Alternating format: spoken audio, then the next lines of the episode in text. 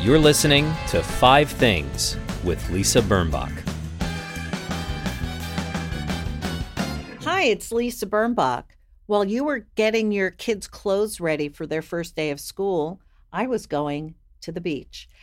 I went to the beach on Tuesday, the day after Labor Day, and I could not have been happier. And I'm trying to analyze why I love the beach so much. And I think it's the sound of the waves and the blueness of the sky and water. Whatever it is, it totally diffuses the stress, the pressure, the urban grind. As a native of Manhattan, I always thought that granite and limestone buildings and high rises and mahogany elevator cabins and glass were beautiful.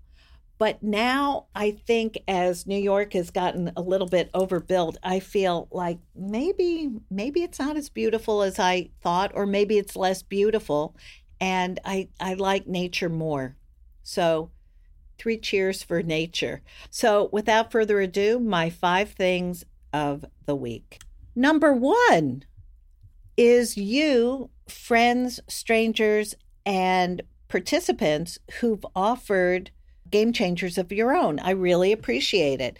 I'm not going to mention them all on the pod or any of them really because I don't want to sound like an infomercial, but they're all listed and I found uh, photographs of all the products that you recommended and they're on the blog, Five Things That Make Life Better on September 7th, 2018. It's a good arrangement, by the way. I mean, a good assortment of things. And I'm still very interested in collecting more game changers going forward. Number two is tennis. I love tennis. Now that I'm not a tennis player anymore, I still get a tremendous amount of pleasure watching tennis, watching Roger Federer. But but let's not get into Roger. Uh, I come from a tennis family. Uh, my brothers and I were raised by two parents who played tennis regularly, who cared about tennis.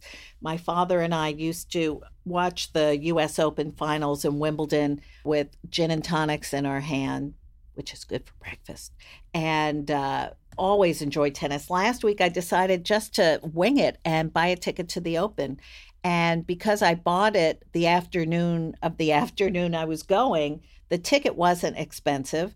And I ended up getting an unbelievably great seat in Arthur Ashe Stadium, where, believe it or not, Roger Federer was playing an early round. And he didn't need my help, although his his playing was a little lackluster that day, but it was still very exciting.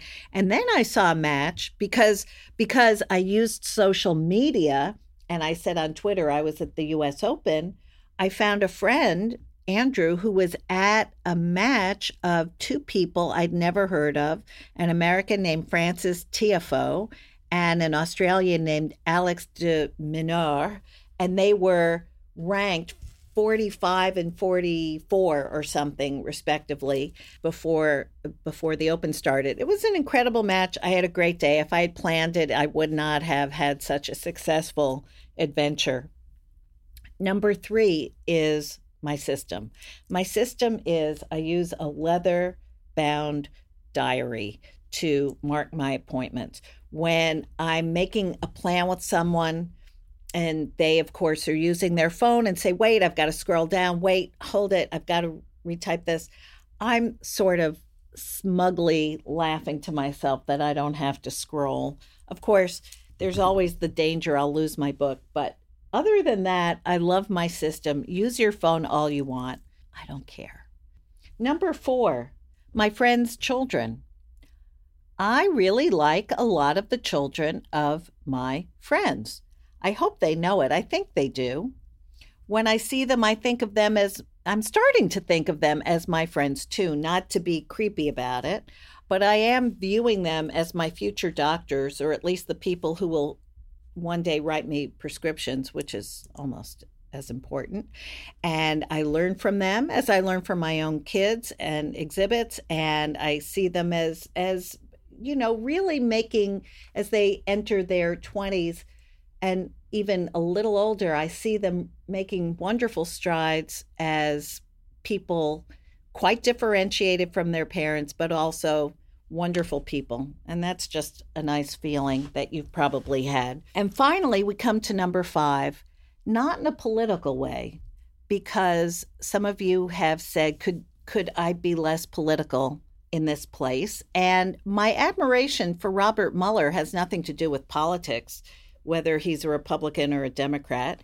And it has nothing to do with the people in the White House. I just really admire a hardworking person who diligently ignores all the distractions and gets on with it. And especially in this chaotic time filled with noise pollution, it really is impressive to me that Robert Mueller goes about what he's doing in his fashion. So that's it. Have a great weekend, everyone. Stay cool and act natural. That was Five Things with Lisa Birnbach. New episodes every Friday, if she remembers.